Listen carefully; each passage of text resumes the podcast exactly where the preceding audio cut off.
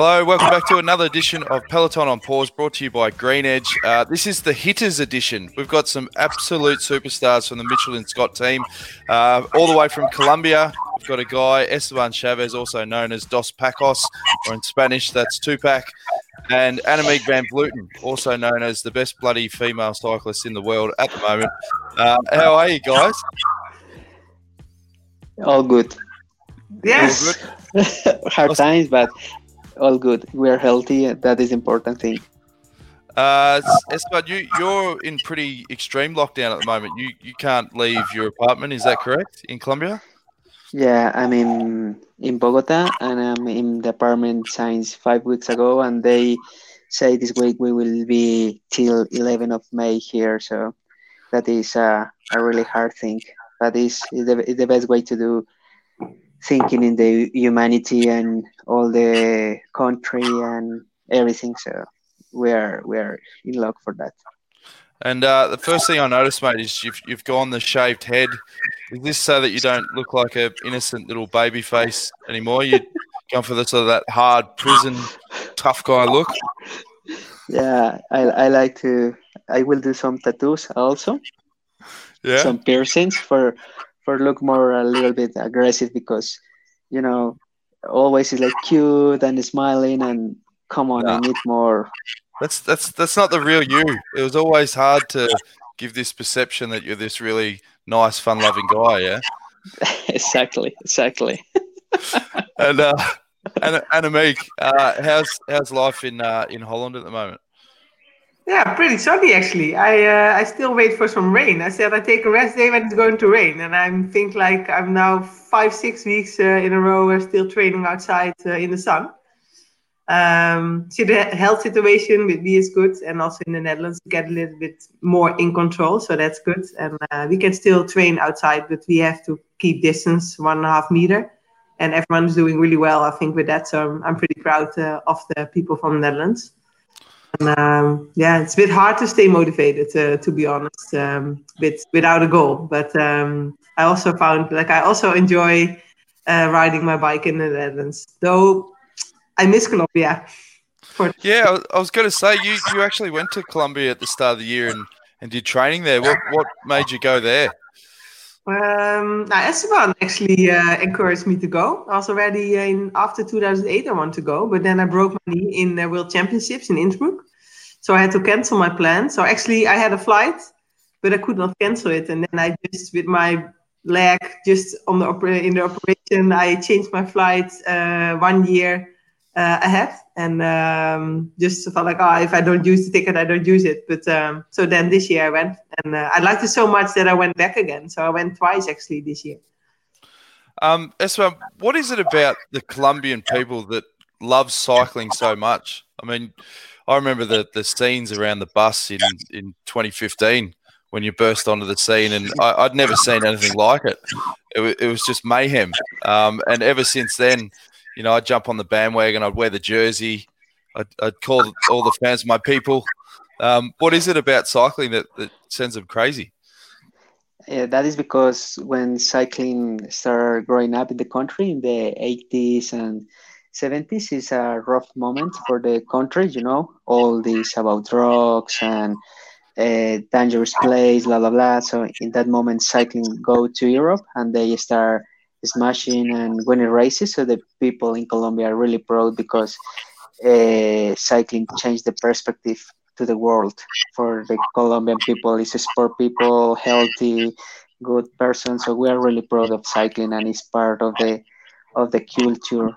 So when Annemiek comes, for example, everyone go with air and show the country, show the different fruits, and we are really proud for show the beautiful part of the country because we, we want to change the mentality of the people about Colombia and show the, the real Colombia. How was riding in Colombia, Annemiek? Did the, the supporters get involved? How was it out on the roads?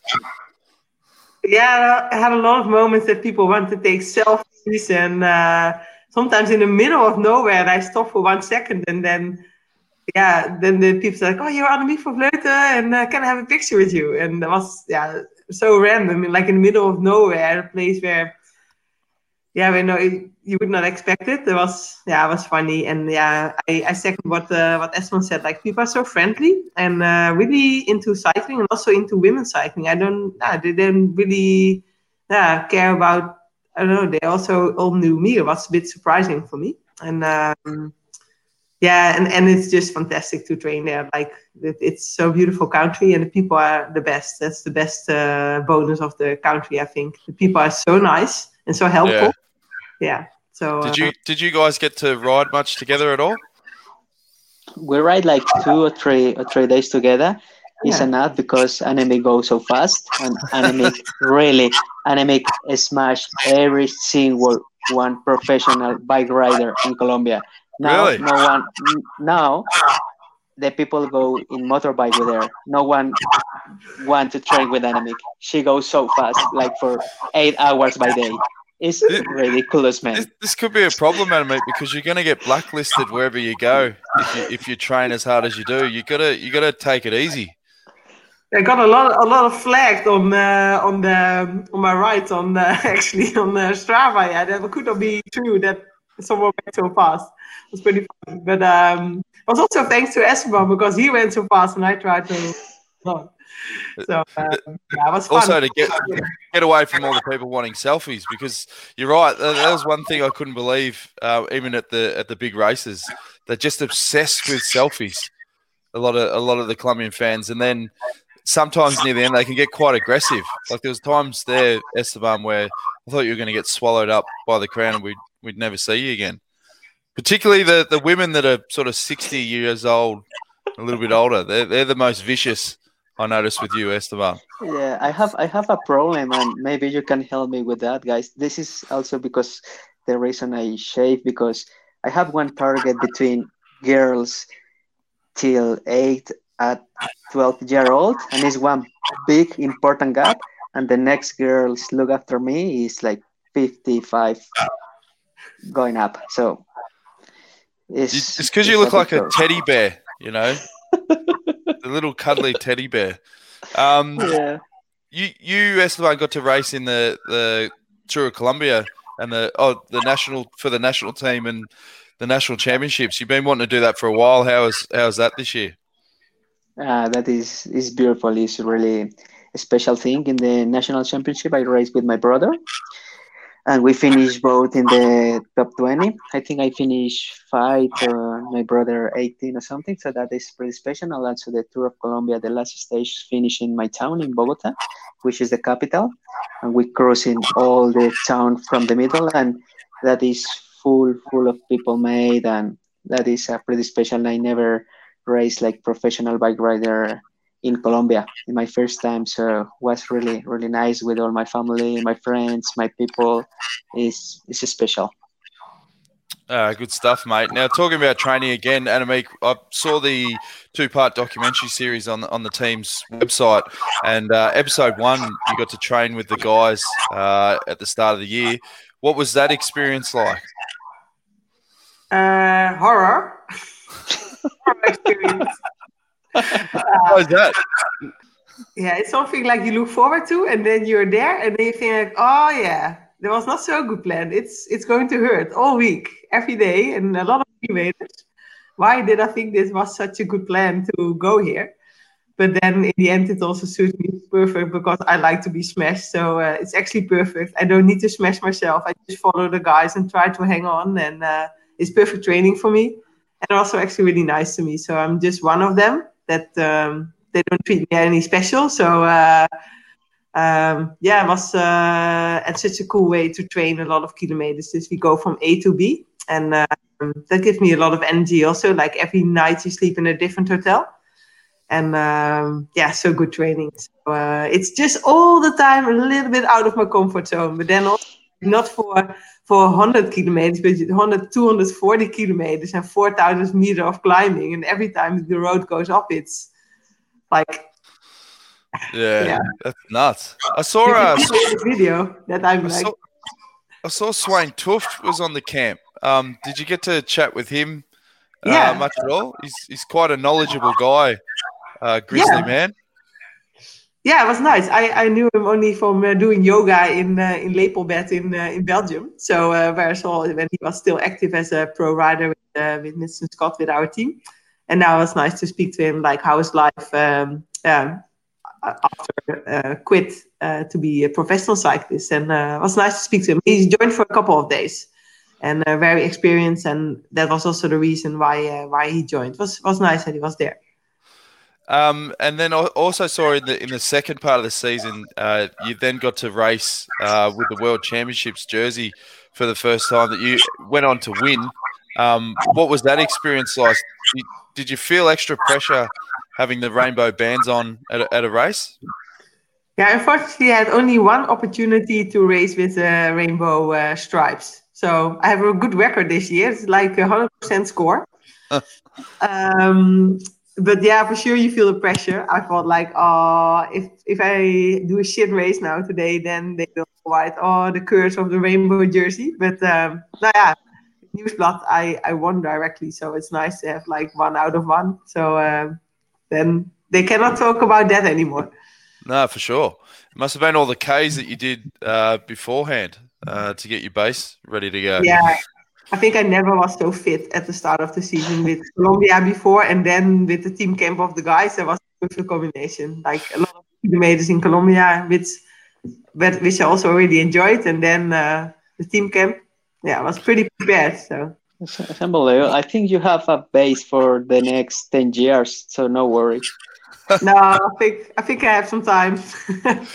well, one of the things that um, come out of the, the doco as well is is your, your training and, and your ability to push yourself to levels that, that most other uh, professional riders probably won't go to.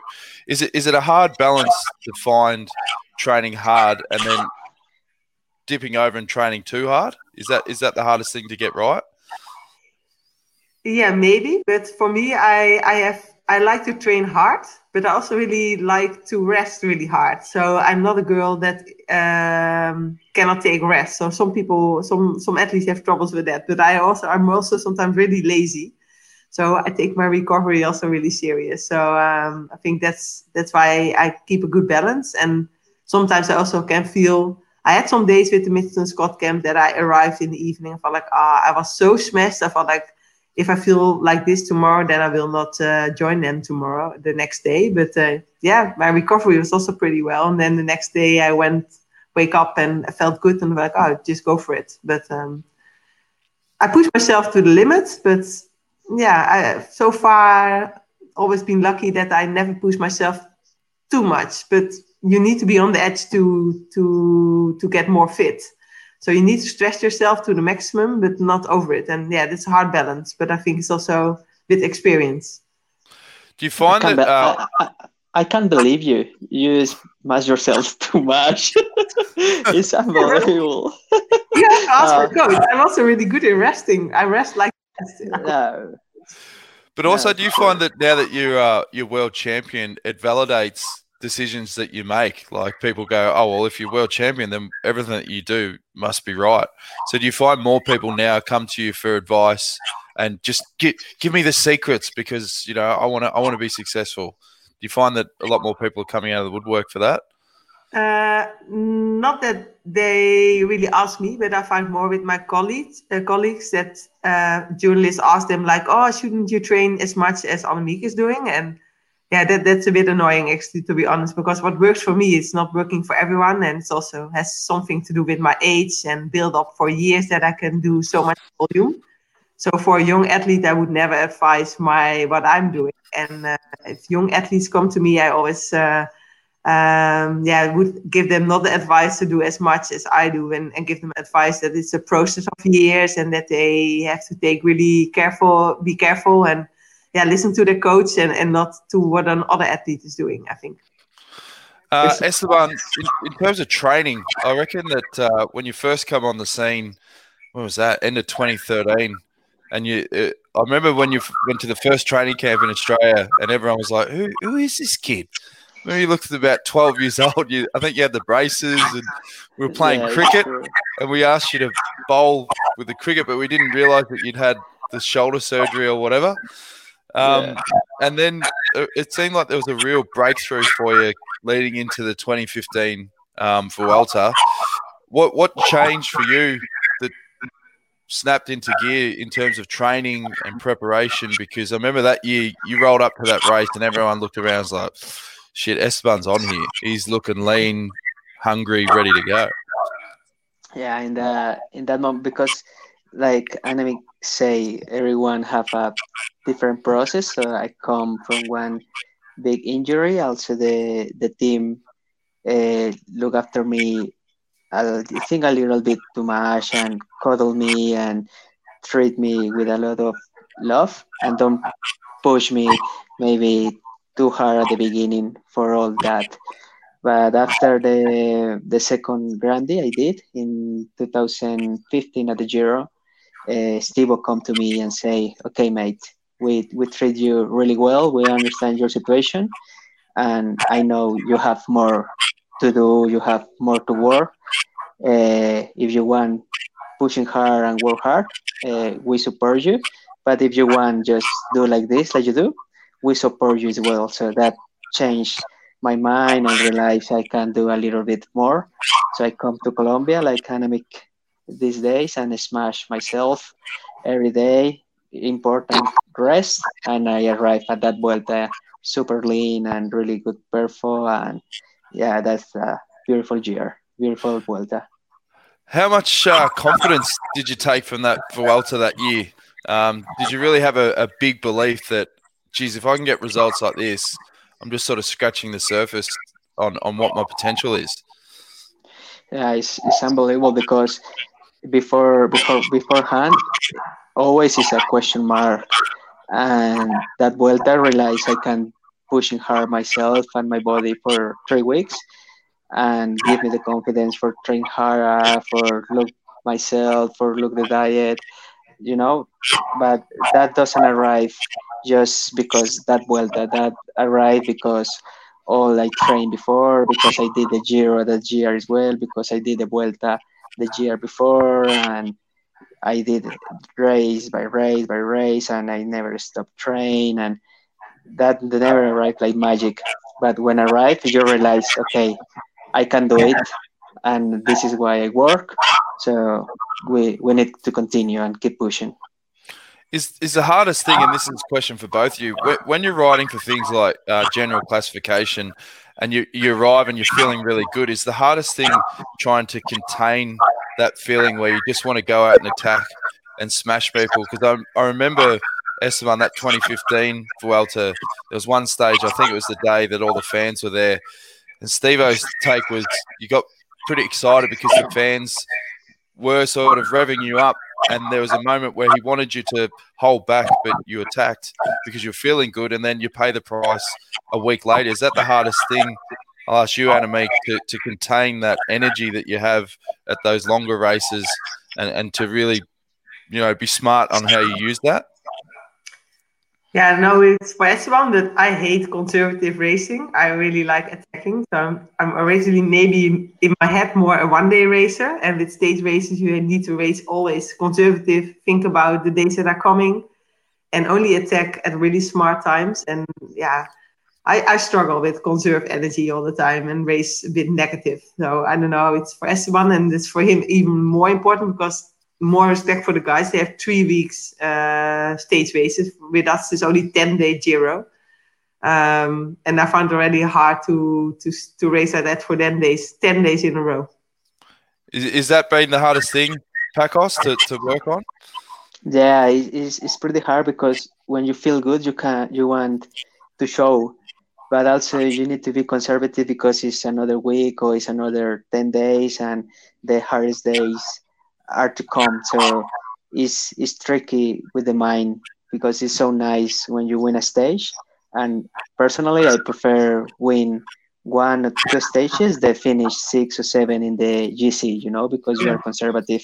So that is a that is a tricky thing, and that's why it's one thing you need to talk also with your director, with your teammates, and leave everything clear. But when you are in good shape, you want to show but also you need to be conservative thinking in the future one rider like myself for example Um, one other and thing, feeling- and the feeling of winning, like what what Esteban is saying, like winning a stage, that gives you like, so much adrenaline.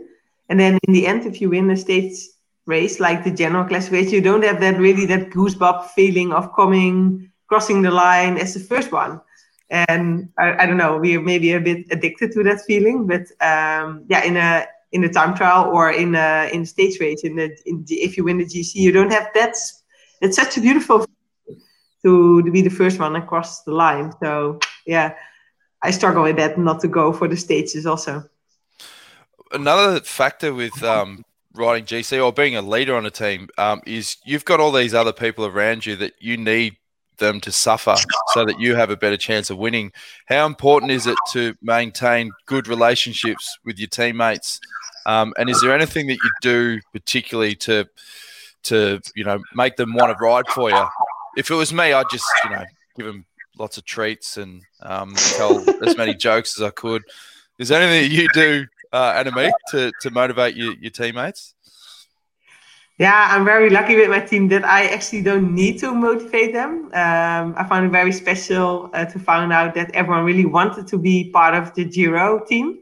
And it was uh, before we were not very interested in going for the GC, but now yeah, everyone really wants to be part of the team, and it's a bit a fight of who, who can go to the Giro, which made me really proud. Um, yeah, and you, I feel respon- yeah, I feel responsibility as a team leader uh, for the team. That if you see that one of the girls is is not feeling so well, you talk a little bit with them and what's going on, and um, yeah, you so you you really really feel responsible that you have to do it together and that everyone needs you need to take everyone on board and if someone yeah is having a not a good day you talk with them and yeah try to cheer them up because yeah you really need everyone and that, and that's important i feel responsible for that but i think if you have a good team then it's everyone is motivated from itself What about you, Esteban? I remember 2016 Giro. I think you draw you drew little pictures for all the teammates and handed them out. Um, do you find it really important part of your job to, to have that really strong relationship with your teammates? yeah that is is is super important and you need to to find the time for know the people and know every case different and separate the people and make the real connection with every single one not just the riders. Of course the riders are super important but everyone is involved of the of the team because like Annemiek says every single piece is is super important. And actually i i really like and i really love to have connections with the people. When you have that special connection when you share some stories when you share some fears when you share some strength it become like your family and it's different when you work to one teammate and when you work to your family. So i love that type of connection and i really like talk with the people like really deep things and all that stuff. Uh, good I stuff, also mate. There's, there's no better team bonding or team building uh, way of than just doing a grand tour together, because everyone has his highs and lows and fears, and uh, in one of those days, and you can go for a training camp together, but then you don't have that feeling for under pressure or, and it's it's a beautiful thing to do together, and um, one of the things uh, me and Amanda Spratt uh, is like to have also uh, a team dinner afterwards to celebrate, or maybe not celebrate, but in, we had two, two times we could celebrate the, the victory and also with the staff and with the soigneurs, the mechanics, the team directors, so everyone together on one table. And I find, I found it really special that you can also really celebrate and that everyone uh, of the staff also has a feeling that they had a part in this uh, in the victory and I think that's one of the most beautiful thing of the stage racing. You do it together with the riders, but also with the staff. It's it's an interesting point. Like, how important is it, Esteban, to have the, the periods where you're you're racing and you've got your job, but then to have those periods where you can switch off and just enjoy each other's company and relax and not and not think about racing because the racing side of it's hard enough, particularly over a three week race. Yeah.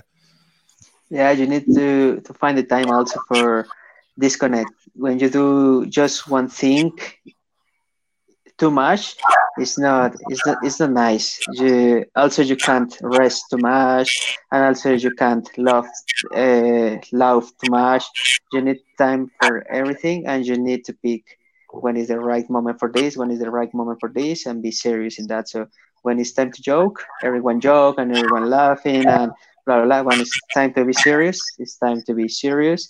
But always we need to do that with respect and give the space to the people. Like you see in the Grandies, it's different the the mood in the first week and in the third week. Mm. In the third week, the people is tired and the people want to be a little bit more alone, and this is more normal. Sometimes you are moody or they are moody, and this is com- normally and is understandable. And also, you need to understand that um, talking about balance between sort of cycling and, and the life outside of cycling, Esteban, you've you've got a foundation that you're extremely passionate about. I remember talking to you three or four years ago, and you said, "Well, when my career is finished, uh, I'm I'm probably want to be known more for my foundation and the work that I'm doing at the moment than actually as a bike rider." You want to explain to people, you know, what is your foundation and and what is some of the work that you're doing at the moment? Yeah, we we we start that foundation more or less five or six years ago. The foundation are pretty young, and we have two different ways to attack. One thing is we support kids here in Colombia between 15 and 18 year old in one team, the Esteban Foundation team, and we support with bikes, with helmets, classes, the kid. We we provide the uh, coaching, nutrition, and they go to the races in all the calendar here in Colombia. And in the other way is we do one crowdfunding and the end of the of the year. And with that money we raise, we made surgeries for kids have uh, orthopedic problems in the country and don't have the enough money to do it. I think or the athletes and the people need to give or give back the to the society what the society give to you. And this is my my way to do and i want uh, make the surgery and support so many kids how i can and send the message to everyone the dreams come true. I'm a one normal person in bogota and completely a normal guy here and I work really hard with my family and now I can talk with you in English, I can talk in Italian, I travel for all world. So if I can do, anyone can do and this is what I want to show with the with the foundation. Uh, good stuff, mate. It's uh, it's great work that you're doing, Pacos, and uh, encourage everyone to get to get behind it. Um, we're going to take a, a first break. Uh, when we come back, we're going to talk cycling cravings presented by Giordana.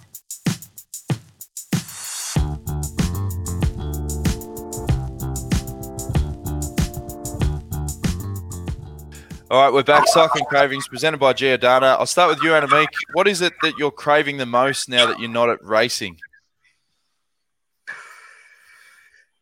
Mm, racing in my World Championships jersey, I think. Yeah, I miss that. That's such a shitty thing to be world champion this year. Yeah.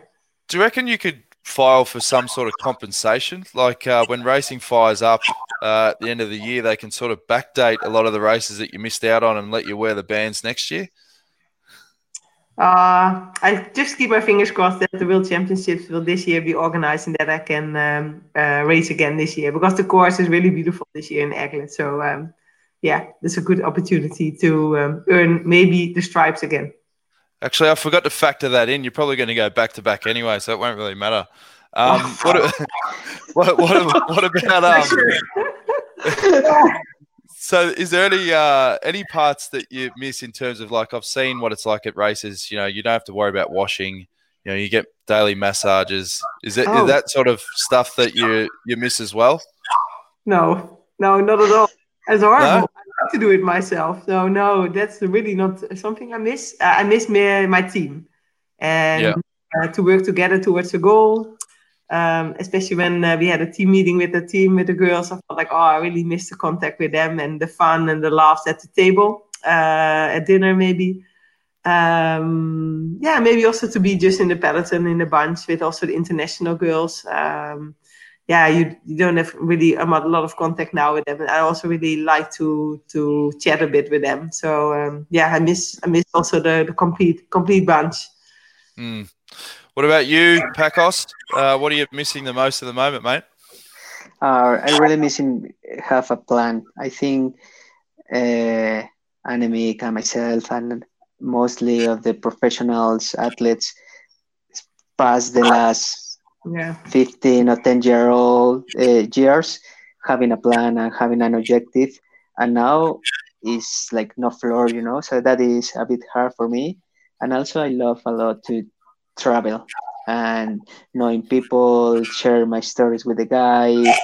And like i said before you have a real connection with the guys with the seniors with the mechanics with the directors. Uh, a long a long long time i don't see them face to face and i miss i miss that contact with the with the with the people with my team with my guys.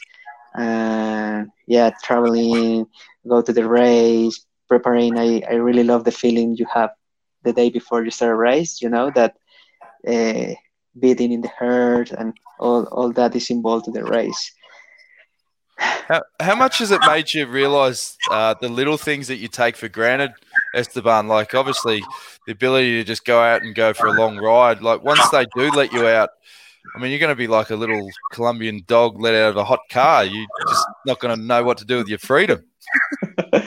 yeah, that is that is that is hard, and you realize a lot of a lot of things. You know, like sometimes at the end of the season, you you complain because you need to travel again in airplane to do to go to one race and now i really was i would really want to travel in one plane so a lot of things and simple simple things like this like take the bus from barcelona to andorra where is uh, where i live.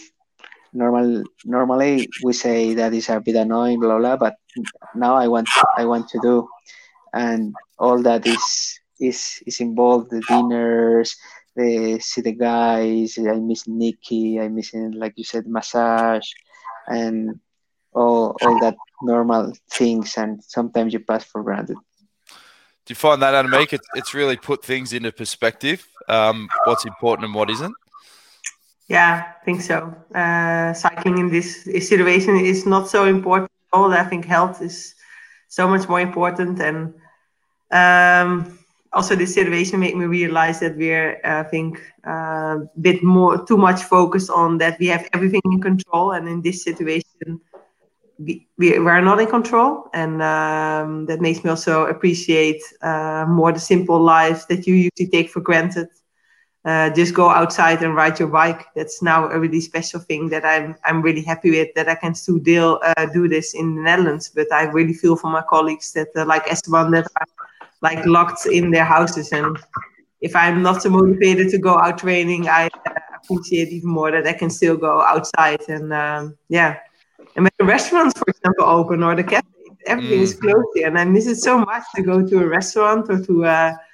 to just uh, have go for a simple coffee somewhere. And um, yeah, I yeah, you appreciate more that that there's so much you take for granted, and uh, that makes mm. life more beautiful and more a little bit more nice. Yeah. Do you have uh, Uber Eats in Colombia, Esteban? Yeah, yeah, we have that once and another two or three apps, super similar. But yeah. like Annemiek says, it's, it's not the same. Just go for uh, one cafeteria and take the coffee, and the sunshine is in your face, and see the other people walking and laughing or fighting or whatever.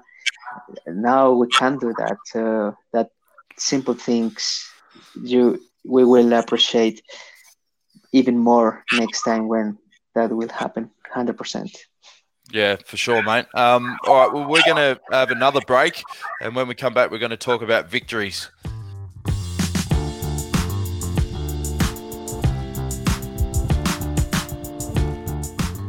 All right, it's Inside the Victory, uh, presented by Scott Sports. Uh, now, we've finally got two guests uh, no offense to my previous guests, but uh, we, we did struggle at times going through the Rolodex of victories. Uh, but at least with you guys, you, you got a few to choose from. Uh, I'll start with you, Annemiek. What what victory do you rate as, as the best and why?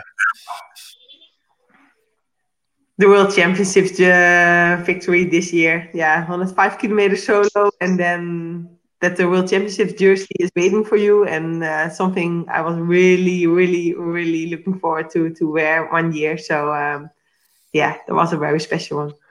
Obviously, it was a race that you know you would have dreamt of as a kid one day winning the bands. Was it everything that you you dreamt of growing up?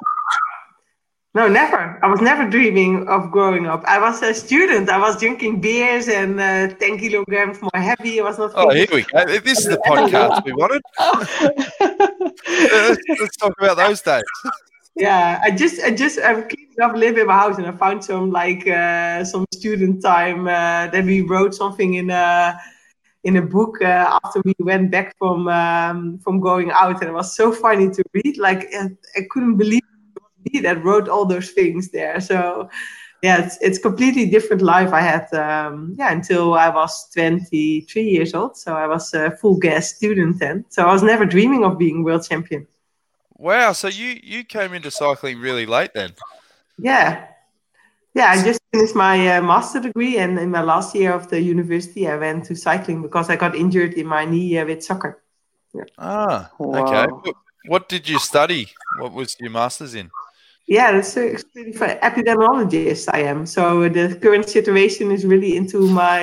Uh, that's fun. You, you know that, right?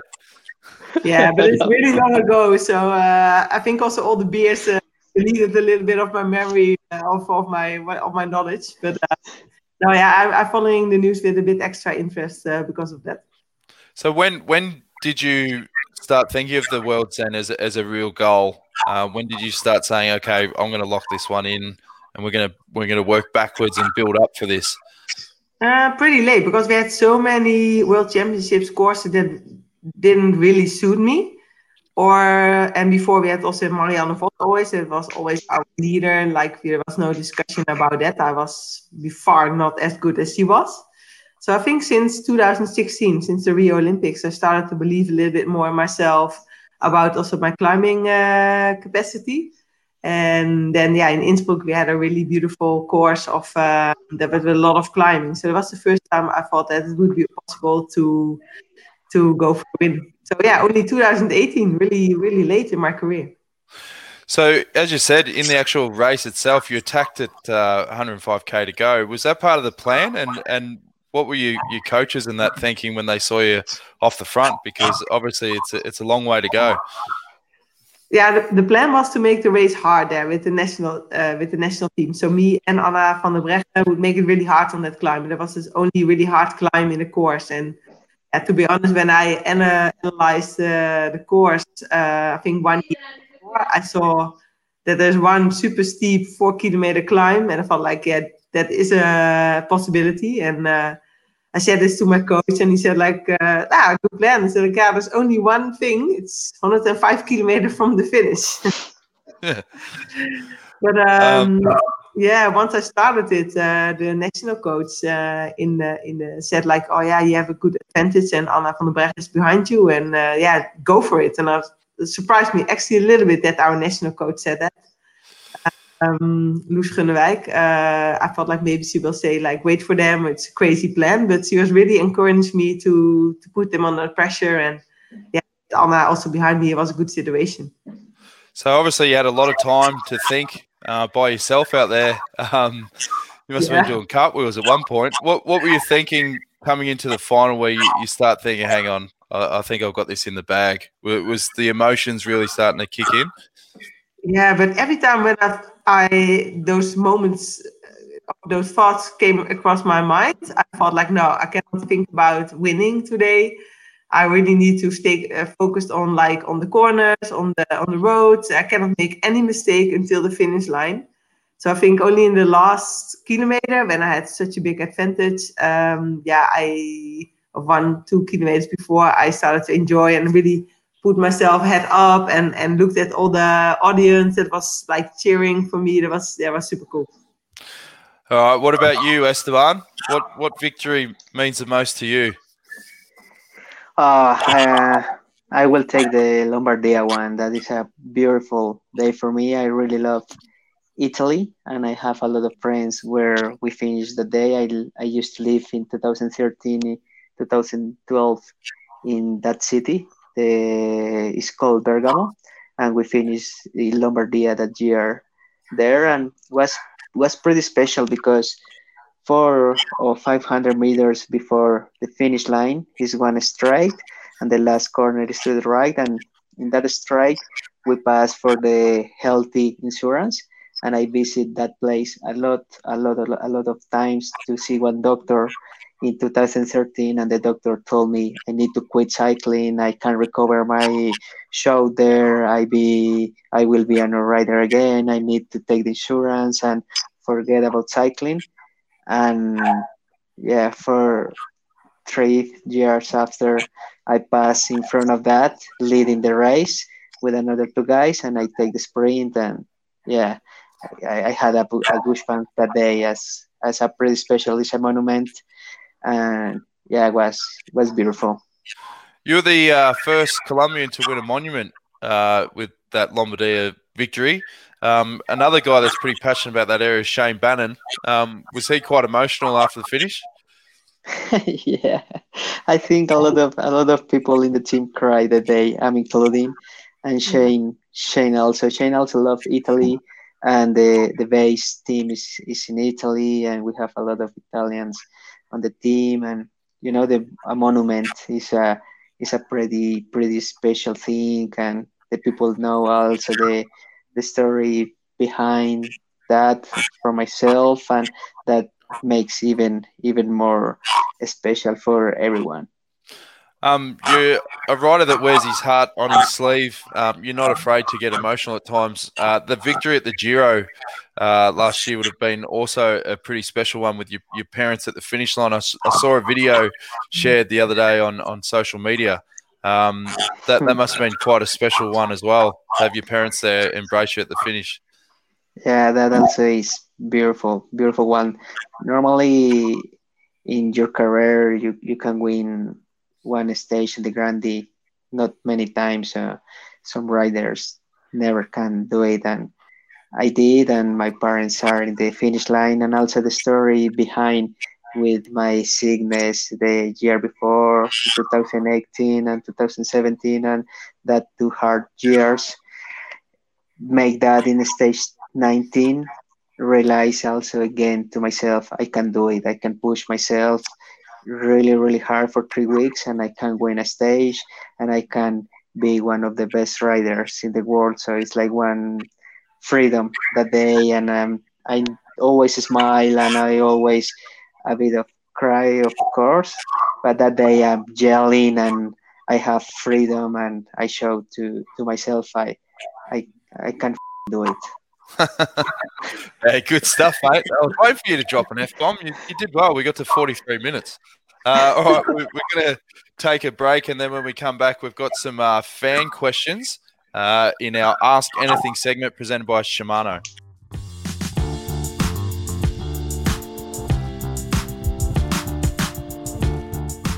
All right, we're back. It's Ask Anything presented by Shimano. We've got some fan questions. I'll rattle through them. Um, we'll kick things off on Instagram. Uh, Charity Girano has got a question from the Philippines for both of you, and that is what would be three things you know now or learned about professional cycling that you would have wanted to know in your first year? Doesn't have to be three, it can be one good one if you want. I'll start with you, Annemiek. Oh, uh, Esteban first, please. Okay, Esteban. you will you will copy my answer. Come on, yeah. Esteban. What, if you if you got to talk to a younger Esteban, knowing everything that you know now, uh, what what's one of the key things you'd you'd say to that guy? I will say to him like, mate, in the school you need to learn English, and also I will say Australian. to him, Australian mate, and also I will I, I will I will say to him like, be focused, science. Uh, day one because the time just going fast and the time fly and when you realize and you look back it's three years already you're professional so since day one just go bananas for everything. Mm. What about you, Annemiek? You're talking to the uh, college student who's drinking and eating and just having a wowzer. What, what would you tell that version? Ooh, that um, Actually, yeah. you don't. You probably don't have to tell them that much because you, are quite successful. You train hard. You, have got a good routine. Yeah. Just, say, hey, just enjoy. Just enjoy yes, copy me. Yeah. Copy me. Copy me. yeah. No, I, I would advise them to keep it simple because uh, it's not rocket science to to be uh, one of the best uh, athletes. I always felt like to be world champion, you need to do everything perfect and you need to be the perfect athlete. But um, I realize I'm not the perfect athlete. For example, I go lots of time. I go after 12, also today because it's now uh, 12 o'clock, um, late to bed. But still, you can be not being the perfect athlete, and you can still be world champion. And uh, it's also a bit about balance in your life and not doing everything perfect. Uh, keep it simple. It's not about 100,000 details, but just do the good stuff, do it good and do it hard and, and rest hard and work hard. Uh, but don't think it's on all the, yeah, um, yeah, focus on, on the important stuff. I, I, would say that. I think uh, when I was a young athlete, I thought it's also about a lot of 100,000 t- details, but in the end, keep it simple. Yeah. Have you heard of Have you heard of the KISS method? For sure. Yeah, there you go. The KISS method. Keep it simple, stupid.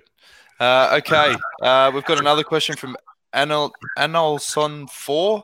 Uh, what's the best roommate that you've you've had? I'll start with you, Esteban.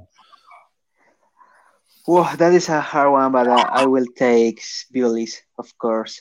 We we are really close and we are understanding really well each other. And mostly of the grandies I did, I I did with him, and it's a it's a really nice one. Also, the others are are really good, but I will take Billy. Okay, I'm sure I'd love to hear that. Um, Annemiek, what about yourself? Uh, with me, I think Spratty. Spratty is really good for me in the Grand Tours to um, set me to bed a little bit in time. She's a bit more disciplined and also to remind me that I need to stretch and uh, roll and use my foam roller. She's always better with, we have also always a bit a contest. Uh, who's the first one to use the foam roller? And uh, she always wins. So uh, she uh, she's a really good uh, roommate for me also to be a bit relaxed after in the after the the race, and uh, we put on some nice music, and uh, it's a good roommate for me to have some laughs also, and don't take it too serious, keep it a bit relaxed. Yeah, we had uh, Spratty on one of the early episodes, and she spoke very highly of you, Annemiek. So you'd be happy to hear that. We've got another question, um, and it is from Jezza. Uh, do you guys have any aspirations after you finish professional riding, uh, Esteban? What do you want to do after cycling, mate? I want to look a lot after my foundation and continue growing up. And I have a really big dream, and I want to change the world and show to every single kid in the world that dreams come true if you work hard, like I did. Uh, good stuff, mate. Uh, Annemiek, yeah, I think I would like to improve human health in general uh, with getting people more enthusiastic to use their bikes to their work. Uh, it's also a bit more uh, better for the for the environment. Um, so some kind of projects like that, or maybe with, work with young athletes to coach them. I would also uh, like that, yeah, to give them a little bit of my experience. Uh, but yeah, that that would be cool. But can also yeah something with with sport related and bike related maybe also. Okay. Um, we've got another question, which is from Apowensky. Some of these names on Instagram, it's like, I don't know if they're made up or they're just deliberately hard to pronounce. Uh, they want to know what, what foods from your home countries do you love the most? I'll start with the US one. I love arepas, which is one, how explain that? Is one like bread? Is is yep. is uh, circle and it's made from corn. So it's, it's awesome. You don't like Canada? Come on. The Colombia, I love Colombia, but the Colombian food is really not my favorite food. Oh, that is not true. I see, I see you, I see you. The biker is smashing the bread. Like, come oh, on, yeah. I love this. this yeah, yeah. The bakeries are awesome. The bakeries are awesome. I love bread. Yeah, I love bread. So the, the, the main dinners are, are not your cup of tea, Annemiek? No, the arepas and uh, we, we had a lunch together. It was actually really nice, but I like more the, the dancing was me the highlight, not as much the food, to be honest. Just how, how the how the Colombians going to react next time Annemiek's there, particularly at restaurants? Yeah, Uh, they will close to you for sure. I know. They give me just some Colombian. They just give me some Colombian food, and then I'm I'm happy. Well, well what, some what bread. other what other foods that you like then? What what's the best ones from uh, Holland? Uh, we don't have good food. No. Don't go on with Vanellas for good food. But um, nou uh, my mother has a, like a, if she, she makes like kale, it's like boerenkool. It's it's with kale and potatoes, and you smash it Oh yeah, on top. Yeah, it's like winter. kind. kale and potatoes. Yeah, Yeah. sound delicious. Sounds Ugh. awesome. okay, okay, moving along. Maybe Uh, maybe just the stroopwafels, the stroopwafels. they say. Street waffles, yeah, they're, they're good. Yeah. Oh, I've had many of those over the years. Don't worry about that. Uh, TKB wants to know you, you ride for an Australian team. What's your favourite thing about Vegemite? Have you tried it? Uh, you know what it is. I think you've both tried Vegemite, haven't you? Yeah. Yeah, I have a story for that for you, Okay. Jancy. The the first time when I went in Australia, 2013, you give me Vegemite like straight from the spoon, like I thought was Nutella or something sweet, and that was awful, like awful, mate. After I I learned how it is with the butter and in Yeah. the toast, and that tastes really really nice. And when I have the opportunity, I, take some ones to to Colombia. Yeah. Uh, have you tried it, Vegemite, Annemiek? Ah, yeah, for sure. But he made made it uh, to try. But uh, oh, I hate it. No, I don't love it. Also, not with the butter and uh, no. No? Not even when you spread it thin with the butter? No. No, I say just take hagelslag or something sweet, something nice. Yeah. Yeah. Yeah. Yeah, I think you just just stick to the potatoes and kale. Spread that on your toast. Yeah, yeah. delicious, delicious.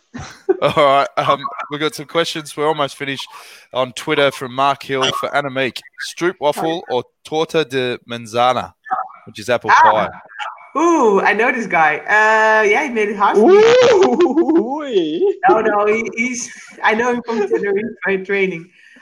Um, yeah, I can choose between stroopwafels and apple pie. That's that are both favorites. Delicious, sweet things. Yeah. Brilliant. Yeah, If you had to pick one, would you Apple go pie. with stroop waffle? Apple pie. yeah, fresh baked. Yes. Okay. Uh, we've got one from Juan Munez. What's the most difficult thing about being a pro cyclist? Start with you, Esteban. For me, it's uh, be far from home. Sometimes you stay, uh, like for the Australians or for the American people, you know, Latin American people, uh, all America, you stay a, lo- a long time afar from home. So I find that pretty pretty hard. Yeah. And uh, what about you, Annemiek?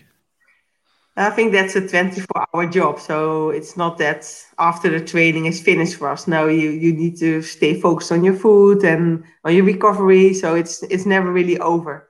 And um, yeah, like also now in this period, we cannot sit for three weeks on the couch and doing nothing because then we need to build up for months because you lose it so easy. So it's yeah, you need to stay focused. Yeah, also after your training and if also if you don't have competition. Yeah.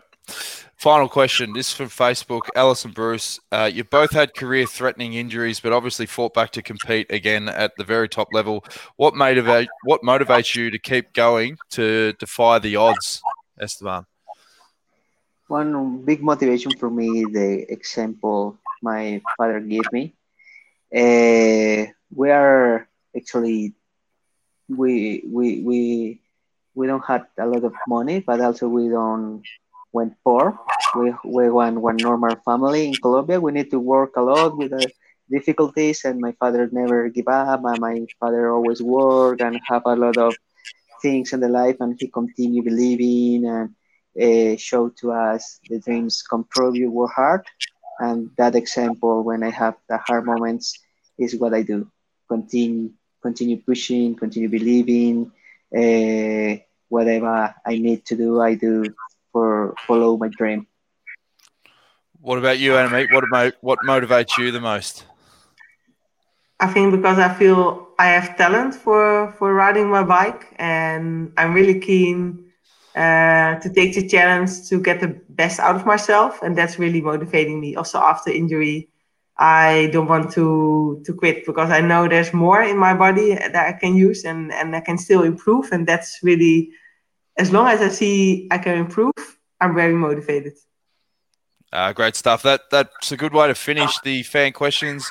If you've got any questions, make sure you send them through to Mitchelton-Scott on Instagram, Twitter, Facebook. Uh, we're going to finish things off with a quiz because uh, it's been a massive episode. Only five questions, so stay around for that.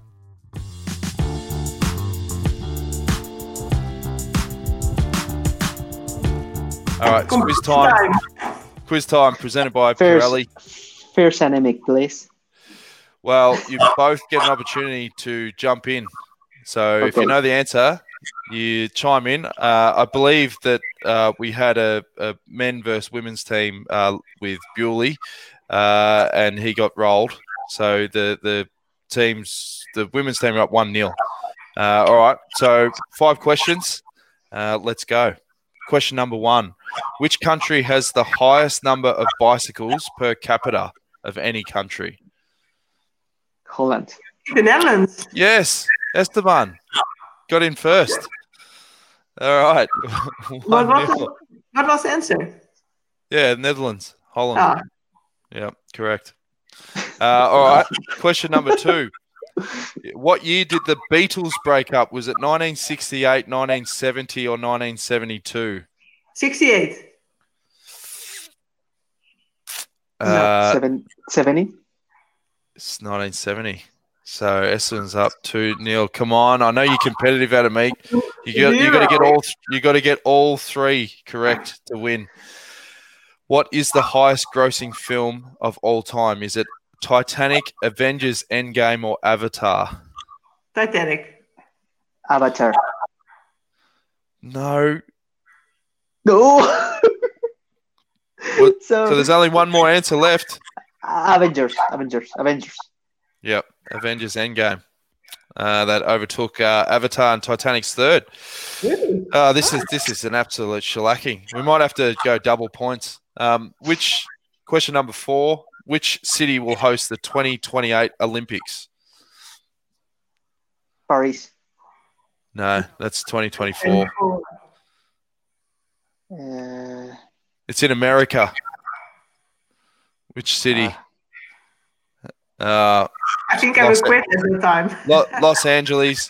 The final oh, question okay. was which state was Donald Trump born in? Was it California, New York, or Texas? Texas. Nah, New York. Jeez. Ah. That's, a, that's, a, that's a rough old quiz. Oh, what a great, great way to finish. Um, quality podcasting there, folks. Uh, I, uh, each episode, I give uh, you guys a, a, chance to have one final word. Um, I'll start off with you, Esteban. What do you want to say to the to the listeners out there? Uh, first, I want to thank you, John C, for this. A, a, long time I don't talk to you. I hope everything is is all right. And for the listeners, just keep strong, keep together, uh, give solidarity to the humanity. You we this time we need to be together and stuck together for continue. So help to each other and help to the I don't know to the neighbor, to the family, because rough times are coming for every single one in the world. So we need to be together and be solidarity human for continue and going going going on. And Annemiek, one final word for all the people uh, listening and, and watching the video? Yeah, I hope everyone can stay positive and uh, stay at home, please, uh, for human health. Um, and uh, look forward to uh, to more stuff that's coming. And uh, just like me, like that we can go outside again and that you can appreciate the small things in life. Don't forget that. Like just also now inside, stay in how, how inside you can still appreciate the, the small things you can enjoy together with your family inside, and uh, I hope everyone can do that. And um, then uh, this time will uh, will pass, and uh, we can go outside again and stay healthy. That's a good way to finish. Um, thanks again for for joining in. Obviously, with the time zones, um, yeah, it's it's past midnight where you are, Annemiek, and appreciate you uh, taking time out of your schedule, Esteban. Uh, you a lot of Netflix at the moment, yeah, mate. Yeah, of course. Every single series. Oh, Yeah. What, what's the best series you've seen at the moment? I, I just finished the Orthodoxes, Orthodoxes, you call in English? Uh, is that Ozark? No? No, no, or, Orthodoxes is about this uh, this girl in New York with this is Jewish. She's Jewish. I, I don't know the, the, the words in English. And she come to Berlin for try to Skype of her culture. You know the Hamish? I don't know. I don't know what you're talking about. I think she's Jewish. Jewish. Jewish. Yeah. Yeah. Oh. Jewish. Yeah, she's Jewish. What, what did you say, Ju- Judas? Jewish. Sorry, my English is not perfect. Come You're on. right, mate. and that is a good one. That sounds as good as the potatoes and kale, mate. Uh, but but anyway, uh, as I said, I really appreciate you taking the time out. Uh, it was a fantastic episode, some great insights there. So I've got no doubt uh, all the, the not just fans of the team, but anyone tuning in would, would get something out of that. So um, yeah, really appreciate it, and uh, yeah, tune in next week and stay safe, guys. I look forward to seeing you out in the roads uh, pretty soon. Thanks, Joshi. Thank you, Jancy. See you. See you.